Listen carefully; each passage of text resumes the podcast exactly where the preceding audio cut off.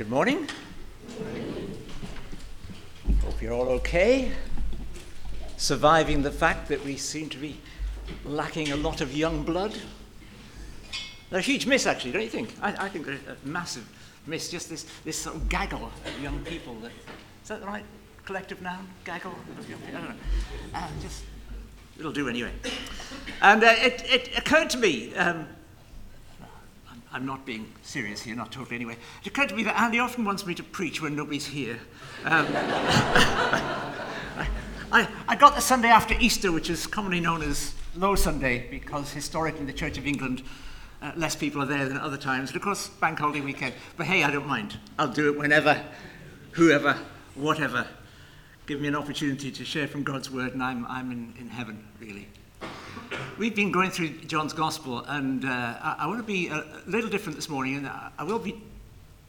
I will be dealing with the passage, don't, don't worry about that, but I want to draw particular things out of it because there's a, lot of repetition in this uh, uh, dialogue Jesus has with the disciples. He's, he's come towards the end of his, his life, he's about to be arrested. He knows this, the disciples don't really, and he's giving them this teaching to help them be equipped for when he leaves, and that includes the promise that he will send another comforter, another advocate, another one just like himself, namely the Holy Spirit, who will help them when he's gone. And uh, just want to remind you of that because today is Pentecost. Pentecost. Sunday. It's a, the, the, day that traditionally the church celebrates the coming of the Holy Spirit in Acts chapter 2, uh, based on a, a Jewish festival before that. Let me read, first of all, our passage for today, and then I want to try to persuade you that you have lots of reasons to be joyful. Okay. It's John chapter 16, verse 16, and I'm reading through to the end of the chapter. Jesus went on to say, In a little while you will see me no more, and then after a little while you will see me. At this, some of his disciples said to one another, What does he mean by saying, In a little while you will see me no more, and then after a little while you will see me, and because I am going to the Father? They kept asking, What does he mean by a little while? We don't understand what he's saying. Jesus saw that they wanted to ask him about this, so he said to them, Are you asking one another what I meant when I said, In a little while you will see me no more, and then after a little while you will see me? Very truly, I tell you, you will weep and mourn while the world rejoices. You will grieve, but your grief will turn to joy. A woman giving birth to a child has pain because her time has come, but when her baby is born, she forgets the anguish because of her joy that a child is born into the world. So with you, now is your time of grief, but I will see you again, and you will rejoice, and no one will take away your joy. In that day you will no longer ask me anything. Very truly I tell you, my Father will give you whatever you ask in my name.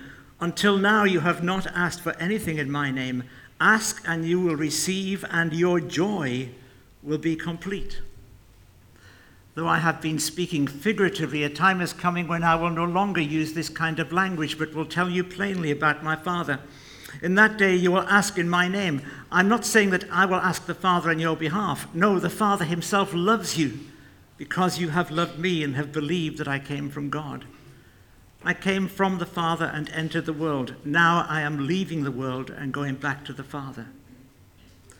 Then the disciple said, Now you're speaking clearly and without figures of speech. Now we can see that you know all things and that you do not even need to have anyone ask you questions.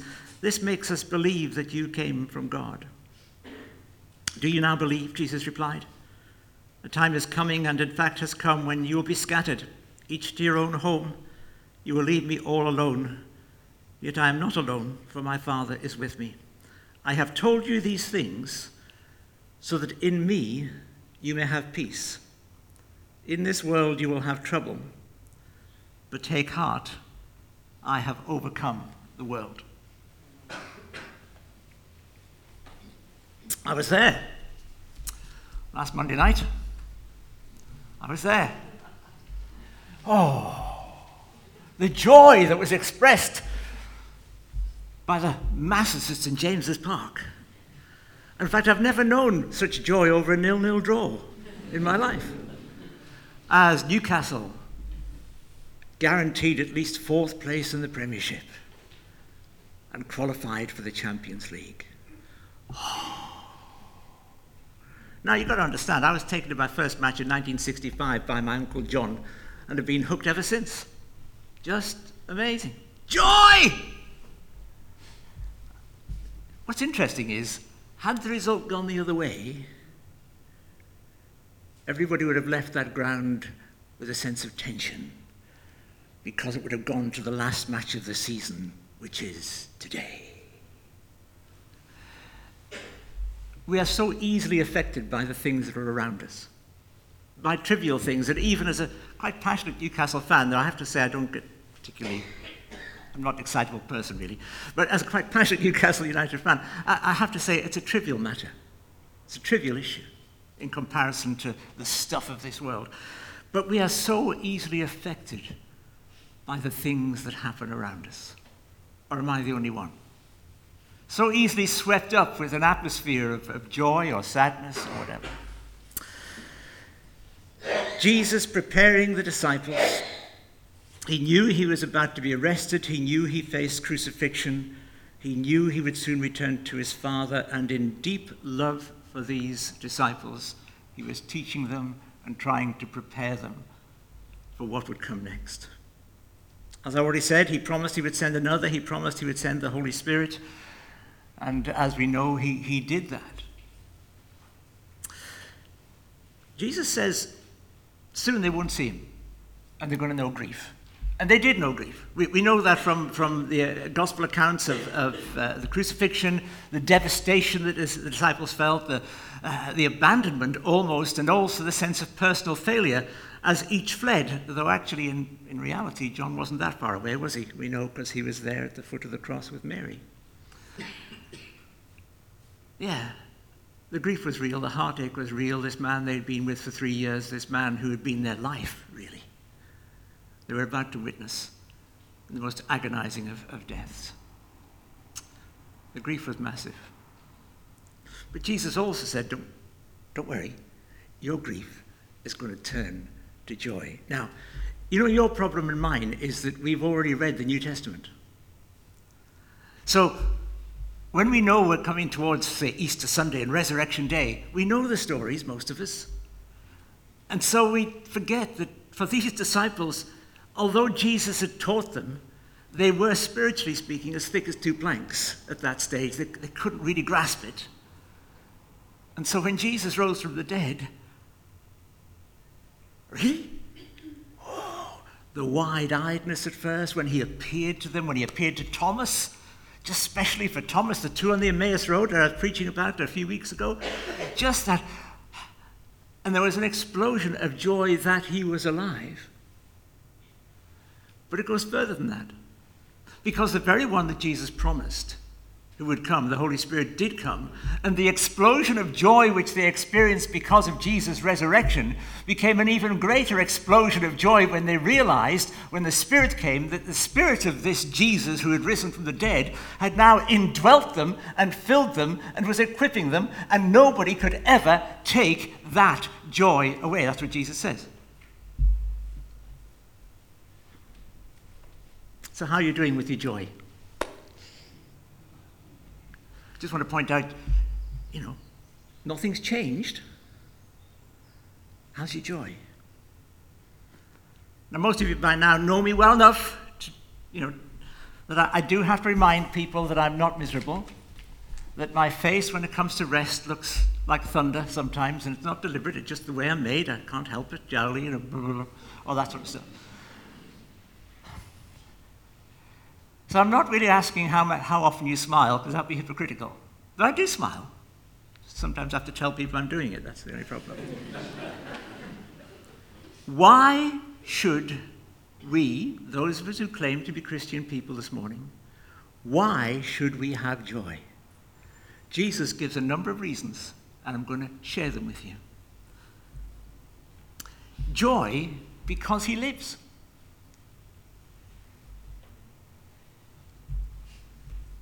Are you excited yet? Joy because he lives.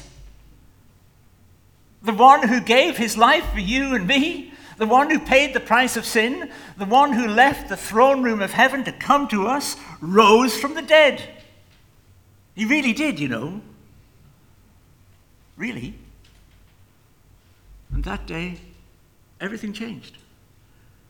And for the believer who keeps their focus in the right place, there need never be a fear of death.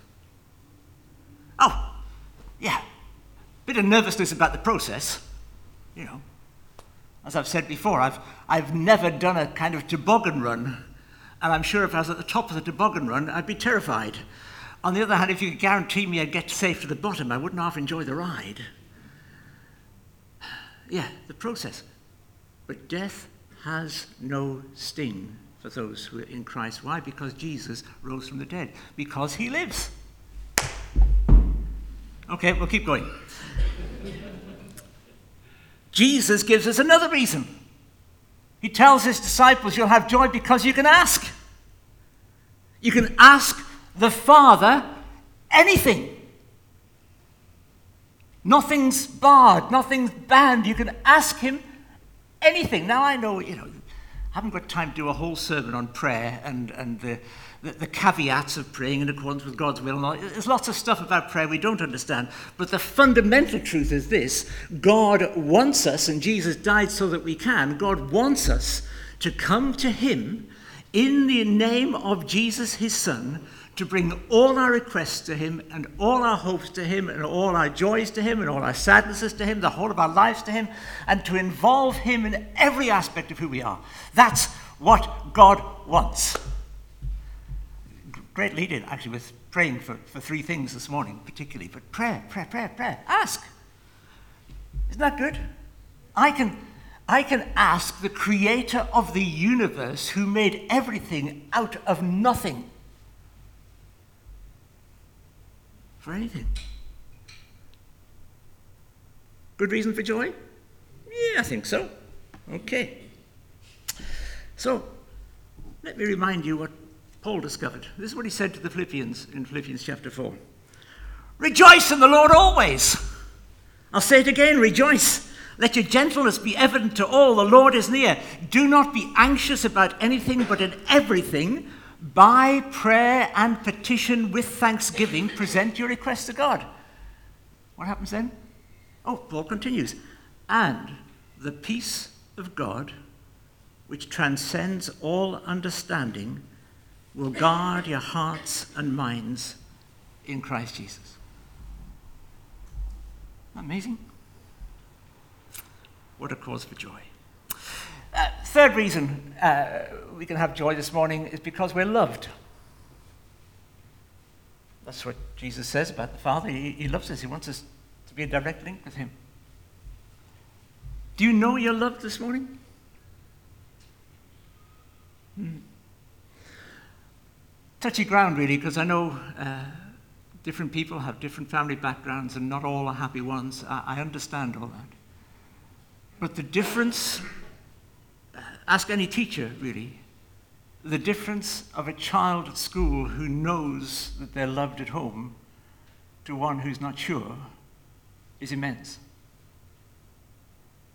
I was blessed. Uh, I never doubted my parents loved me. I used to argue with my dad a lot, but um, they were strange people, parents. They always are, aren't they? Uh, yeah. I never doubted I was loved. Never crossed my mind and I, I, my heart breaks for those who aren't sure of that. But whether your home life was fantastic or terrible, the Father in heaven who sent his Son Jesus to die for you loves you with a passion and an intensity which exceeds every other kind of love. Now you might be sitting there thinking, well, I'm the exception. God couldn't love me. Well, I just want to say don't argue with God. He actually knows. He knows all about you, He knows everything, and He loves you.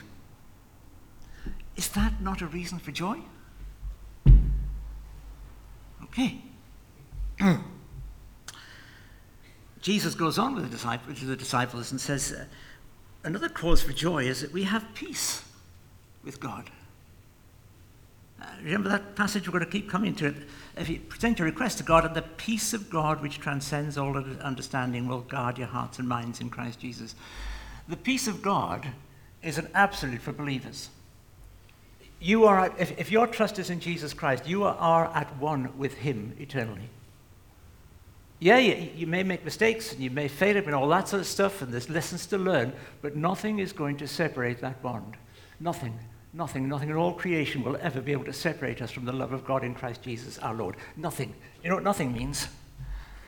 It means nothing. Nothing. We have peace with God. There's no, there's no barrier anymore. The hairs of our head are numbered He cares about us. We're okay with Him.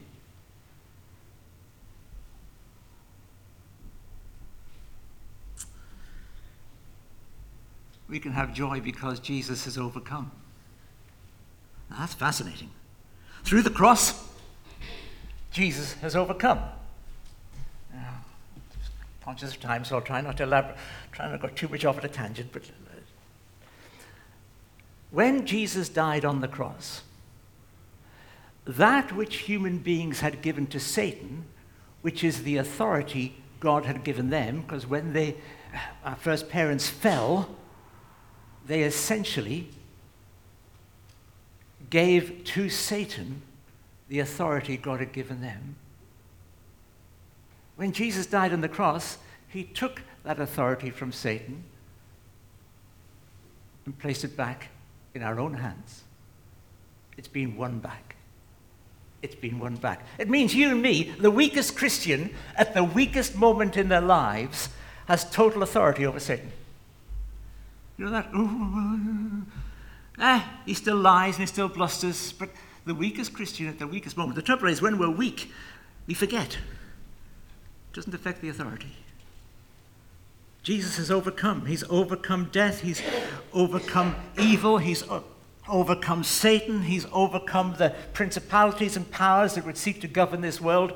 And eventually, when the time has run its course, he will be recognized as King of Kings and Lord of Lords, and every knee will bow before him. And all the mess, all the mess that Satan is trying to create, uh, create will be put in its place. What a cause for joy that is. If you believe it. Now, there's the rub, isn't it? There's the rub. Christian theology is great as a kind of abstract concept. Do you believe it? That's what the Bible teaches. Hmm. Jesus, by derivation in the passage, also is saying you can have joy in times of trouble, because you will have trouble, he says. Believe it or not, it's going to happen. It's, it's going to be tough being a Christian. It's going to be tough being a follower of Jesus, Jesus says to his disciples. Yeah, I've overcome you. You're going to have trouble. Joy in the middle of trouble. Now, there's a tough one, isn't it? When life's hard, when there's stuff out there which is pressurizing us, family pressures which are pressurizing us, maybe illness, maybe grief, heartache, all sorts of real stuff that the world throws at us and life throws at us. In the middle of all that, Jesus says you can have joy. Hmm. That's getting a, a little bit more difficult, isn't it? Jesus had already told the disciples the, world, the world's going to hate them like it hated him. Joy? Do you remember the words of Jesus uh, in Matthew when he says, uh, uh, Consider it all joy when you are reviled and persecuted for my sake?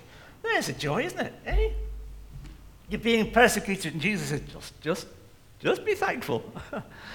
now, he's not, he's not saying, please understand this, Jesus never is saying that to be persecuted or anything like that is a good thing.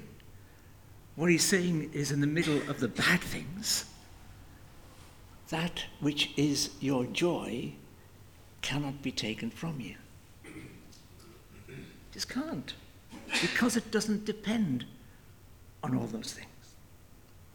And just as an aside, it's not in the passage, I just want to give you an extra one, throw it in. Uh, joy because we're going to see him. Isn't that fantastic? Just fantastic. We're going to see him. Those disciples had an idea of what they were going to see. They were going to get a surprise, actually, because you know, the, the ascended, glorified Jesus was a bit different. but they had an idea. They, they'd walked with him, they'd been with him.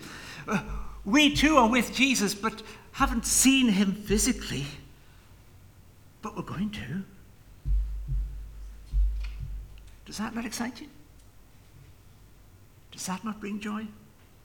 So I want to finish briefly by asking how all this can be practically experienced. Yes, you, you can grasp the theological significance of it. Yeah, yeah, yeah, yeah, yeah. But how can the believer really know joy practically each day? And I want to give you three particular thoughts which I believe are biblical. biblical. Don't derive straight from this passage, though by derivation they do. And I believe these three things are the key to experiential joy for the believer. The first thing is ever so simple it has to start with repentance and faith. You can't know the joy of God unless you put your trust in Jesus. Not possible. Repentance is the, the missing ingredient, sadly, in, in much Christian teaching these days where we tell people how loved they are, and how blessed they are, and God really, really, really thinks you're wonderful, and all that sort of stuff. And yes, God thinks you're so wonderful that He doesn't want you to keep going your own way into oblivion and destruction. He wants to rescue you. And the only way you can do that is when you turn from your own sin, when you turn from walking your own way and turn to choose God's way. That's repentance. And joy has to start there. But, but that repentance has to be matched with trust in Jesus. Being sorry for my sin is one thing, recognizing that Jesus paid the price for it is something else. And in repentance and trust, joy begins. We used to sing, some of us, in our youth. Do you remember? You know what I'm going to do? Here we go. If you want joy, real joy, wonderful joy, let Jesus come into your heart. Most of you are going, oh, and there's some people near the back going, hmm, remember that? Yes. Your sins he'll wash away, your night he'll turn to day, your life he'll make it over anew. It begins there. It begins there. And the experience of that joy as we come in repentance and faith is applied to our lives through the fullness of the Holy Spirit. This is Pentecost Sunday. This is not a notional idea, this is an experience and part of the church traditions we come from makes us suspicious of experience, but God wants to bless you so much with His Holy Spirit that the sheer reality of His gurgling, I like that word, gurgling joy, is always there about to erupt within you. And that's personified in the Holy Spirit Himself, who He gives to us. Okay. The second thing, key to joy, is simply this it's obedience. Okay, I'm, a believer in Jesus Christ. That's fantastic. I've repented of my sin. I'm trusting in Him. Here we go. Uh, yeah, yeah, yeah, God. Uh, I know the Bible says that's the best way, but I want to do it this way. Yeah, God. I, I know the, the Bible says that, but I, I think probably this is okay as well, don't you think? And little by little, we get sucked into all the guns and garbage which would stifle the joy out of our lives. And obedience is a simple key. What's the Bible say? Do it! How are we supposed to live as Christians? Do it! And the amazing part is, the more we get it right, the more joyful we become. It's quite strange, that. Well, not very strange, really. Again, some of us used to sing, trust and obey, for there's no other way to be happy in Jesus but to trust and obey. I think I'm sharing these songs really just to let you know that what I'm teaching is not new. It's as old as the gospel itself. And the final thing, and I want to finish here, in terms of the practical application of joy to our lives, is focus. Because in, in the reading I gave you from Philippians, Paul goes on to say this from where I left off. Finally, brothers, whatever is true, whatever is noble, whatever is right, whatever is pure, whatever is lovely, whatever is admirable, if anything is excellent or praiseworthy, think about such things. The battle for the mind is the biggest battle of the Christian life. It's the, the one Satan works overtime to try to distract us. The whole, uh, I'm not getting into the ins and outs of it, but the whole stuff of, you know, what's going on with Philip Schofield, and, oh, and, and the love our media has of, of not just getting us to sort of plunge into the mess that's out there, but actually hint that it's even worse. And people become salacious. They became, become hooked on the negative and the evil and the, oh, yeah, of course. Everybody's like that, really. You ask the average, even Christian, about politicians, and most of them will say they can't think of one with integrity. That's because they don't look hard enough. There are plenty without. But where do you want to put your attention? Now, that's the, that's the key to joy. Sometimes we, we focus on the wrong things. We focus on the problems. We focus on the desire for wealth and, and, and riches. We, we focus on the desire for acclaim, to be recognized, to be valued. We, we focus on sexual desire and, and, and much, much more. And we focus on the passing and the empty, and we lose sight of the joy we have in Jesus, which can never be taken away because it's not based on those things. It's not rooted in those things. It's rooted in a God who loves us and will never, ever forsake us. We each have choices to make. And as a grandchild of mine would say, choose joy. Is it as simple as that? Yes, it is. Choose joy. Choose to think on the positive. Is joy happiness? Well, yes and no. It's not always the heady sense of exhilaration, but nor is it buried so deep in the heart of a Christian that it's never, ever given expression. You know, oh, I'm a joyful Christian. It's just not the same as happiness. If happiness relates to what happens, which somebody once told me, you know, happiness depends on what happens, joy doesn't. If happiness depends on what happens, let's get the focus right. I've done this before, we're going to do it again. Let's ask what has happened. If you're a believer this morning, let me tell you this. You are loved by the creator of the universe. That has happened and continues to happen. He sent his son who willingly came to pay the price of your sin so you wouldn't have to meet that price.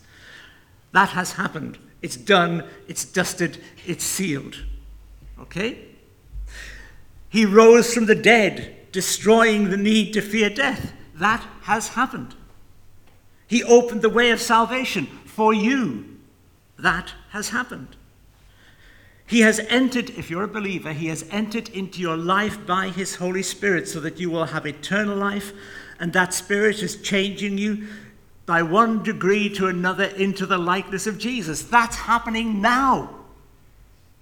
He has promised to walk every step with you through life and promised that nothing can separate you from His love. And according to a little bit earlier in John in his discourse, he's gone back to heaven to get your room ready for when you go to be with him. And you and I are destined to rule with him through all eternity. So if happiness depends on what happens, the issue really is where is our focus, is it not? Where do we choose to put our attention? On the passing, real and hard though it may be, are on the eternal, the things that cannot change, and a love and a passion which will never go away. I could go on. Hebrews, I'll read it from here. Hebrews 12, 1 and 2 says this Since we're surrounded by such a great cloud of witnesses, let us throw off everything that hinders the sin that so easily entangles, and let us run with perseverance the race marked out for us.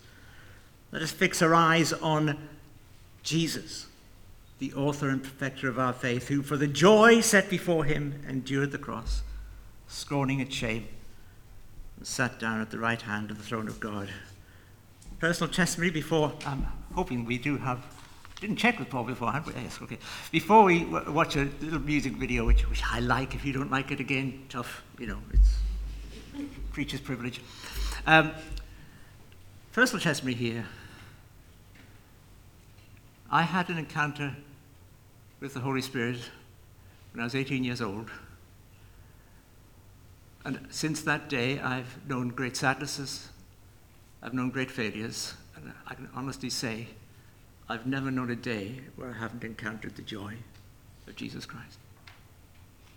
It's not just about thinking and doing, it's about receiving the Holy Spirit afresh every day into our lives the Spirit of joy, the Spirit of peace, the Spirit of Jesus.